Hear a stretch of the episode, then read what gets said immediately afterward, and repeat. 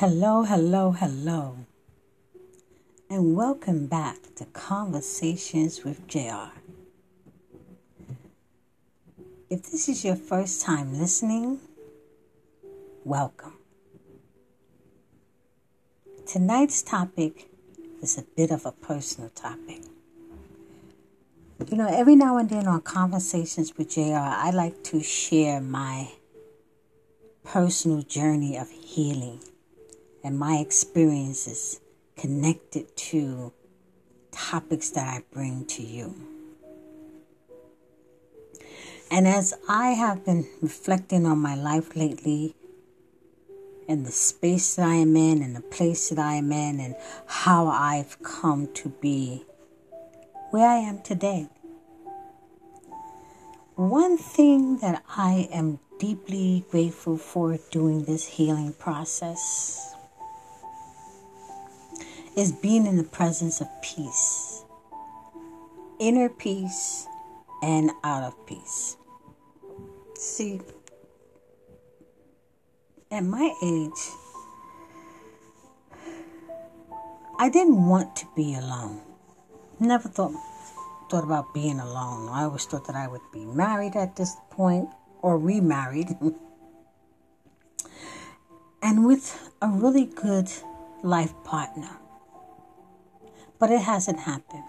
So, what I did was what I think a lot of people do when they're afraid of facing life alone. I spent years in and out of dysfunctional relationships and situationships because I was afraid that being alone, being without a man, would mean that something is wrong with me. And I did not want to be labeled one of those women who couldn't keep a man. As a result, I accepted demeaning treatment from relationships and friendships that only brought pain, drama, and suffering into my life. For most of my life, I felt that I wasn't good enough. So I just connected and latched on to anyone who showed me concern and told me that they loved me and would make me a part of their clique. So, what I did was I tried to fix what people told me was wrong with me the more and more effort I put into changing to please others, it seems that they just can, can continue to point out my flaws. I believe in therapy, and I've been in therapy for trauma. And the first time my therapist asked me, What did I want? I didn't know how to answer. The truth be told, my life was a sum of feeling unloved, disconnected, and I was beaten down from being a people pleaser. I spent years allowing the voices of loneliness and the judgment of others to drive me into situations that burden my life deeper into emotional mental, and physical depletion. And this went on and on and on until the day came when I had nothing to give. So I took action. Now, it's been a very, very long time through this process of understanding and through this process of healing and I have gone through several different stages of therapy and I've read a lot of self help books and I have done yoga and meditation and I wrote two books that I published on my own about this. But within the last four years of my life, I would say from 2018, because now we are in 2021, That's when the real work began. And I truly start to understand why I remained locked in a pattern of self sabotage and unloving intimate relationships and friendships. And I stayed attached to family members who was just self centered. I detached myself from being a means, an end to other people's means. And regardless how painful it was, I knew that I had to detach from dysfunctional situations in order to connect to self.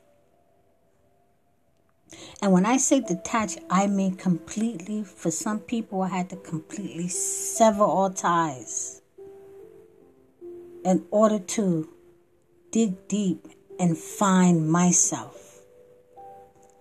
Now, when an individual like myself decides that enough is enough and being sick and tired isn't helping to solve anything, this is a defining moment. It was a defining moment of me discovering the truth of who was with me during this process and who was against me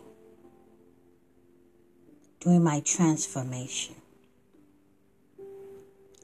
Now, during my isolation, my self isolation, I discovered how to hear and trust my own voice. I learned that I deserved to live in a home where I didn't have to walk around eggshells and adjust to other people's moods and attitudes. That was just so emotionally and mentally draining, and it did not make for a happy home. Being a people pleaser only made me a weak doormat and disconnected me from being my authentic self because I was just too busy trying to please other people and to be everything that they want me to be for them and how I should be. And it became very exhausting. At this stage in life, I am learning to be patient and to trust the process of peace healing, and I am certainly enjoying being in the presence of my own company. I have learned to forgive myself. I have learned to have compassion for myself. I stop belittling myself and beating up on myself. I know that not having an intimate relationship doesn't mean that I am broken. It doesn't mean that something is wrong with me as a woman. I realize that not being in an intimate relationship isn't a punishment, and the universe is not out to punish me. This time of peace means that I can love on me. It means that I can give to myself all that I desired when I was in those dysfunctional relationships. I can give all to myself. Everything that I desire, I can give it to myself. That I really did not need a person to give me those things. And I have to learn that. Give it to me, give it to myself. I understand that having a handful of faithful friends is better than being lost in a crowd of fake associates. I really truly learned that, and I don't meet everybody and call everybody my friend. And I don't share my home with everybody, and I don't bake break bread with everybody and I don't I don't latch on to people as fast as I used to. I take my time.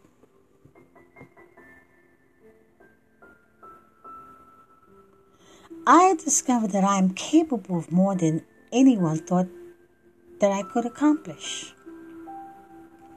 And during my time of isolation and deleting negative people from my presence, what happened was I cleared the way for building a better networking system that supports and works for me. And that gives my life balance, that brings value to me and my life vision. And one of the best parts of Healing in the presence of peace is how I value and treat my body. In other words, I no longer offer my body up as a sacrifice in exchange for happiness that will never come. And ladies, if you're listening to this, you know exactly what I am saying when I say offer up my body as a sacrifice. I no longer do that. I immerse myself in self care because of what I ask of myself mentally and emotionally. And when I know that I'm asking too much of myself, I know when to pull back. But I don't immerse myself in self care because I'm running from the burdens of the baggage that other people dump on me because I don't I no longer allow myself to be a dumping ground. My life used to be the sum of mostly negative choices. But today I know that it's never too late to learn to heal, and to start a new beginning. I love my new beginning. I love everything about my new beginning. I don't miss a lot of people that I have let go during this journey. I don't miss them. I don't know who needs to hear this. But to the individuals who are listening, and if my experience speaks to you, it speaks to your soul, it speaks to your experience. If you have walked in these shoes, I say, seek your healing in the presence of peace. I value my peace. I value my freedom. I value my own company. I value my living environment.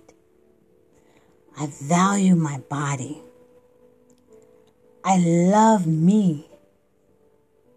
I know my worth. I know what I deserve.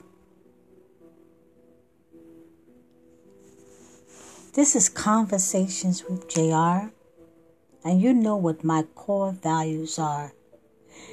Conversations with JR is about empowering people, men and women, to look within and to connect with their authentic self and to heal from the dysfunction of emotional brokenness and to break cycles I'm all about faith and hope and healing.